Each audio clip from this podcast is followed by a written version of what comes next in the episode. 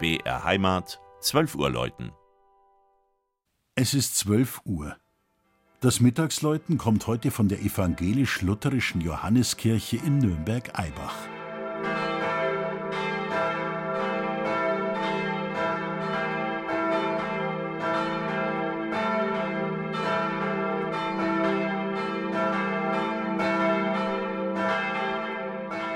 Eibach ist ein Stadtteil am südlichen Rand von Nürnberg.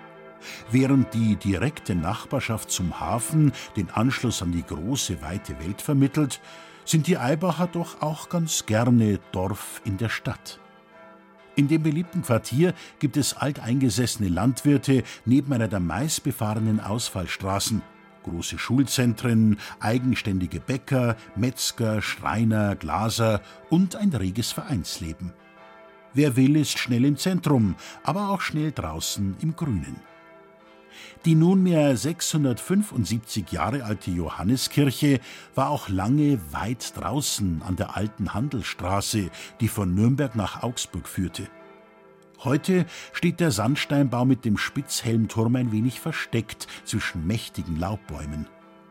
Trotz der vielen baulichen Veränderungen im Lauf der Jahrhunderte hat sie sich bis heute den ursprünglichen Charakter einer schlichten Dorfkirche bewahrt. Seit der Einführung der Reformation in Nürnberg 1524 ist Eibach protestantisch. Die Kirche erhielt ein neues Patrozinium und wurde Johannes dem Täufer geweiht. Vermutlich diente sie im Dreißigjährigen Krieg als eine Art Fliehburg vor den Truppen Wallensteins. Dicke Mauern bezeugen den einstigen Wehrcharakter der Kirche. Durch ein Spitzbogenportal betritt man einen stimmungsvollen Raum, der sein Licht durch fünf Spitzbogenfenster erhält. Der Chorraum mit dem Fachwerkaufsatz über dem Triumphbogen ist pures Mittelalter.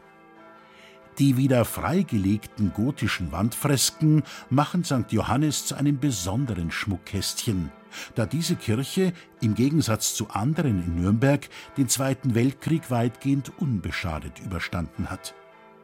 Im Turm hängt ein frohes, dreistimmiges Glockengeläut und lädt eine lebendige Gemeinde zum Gebet. Das Mittagsläuten aus Nürnberg-Eibach von Regina Vandal. Gelesen hat Christian Jungwirth.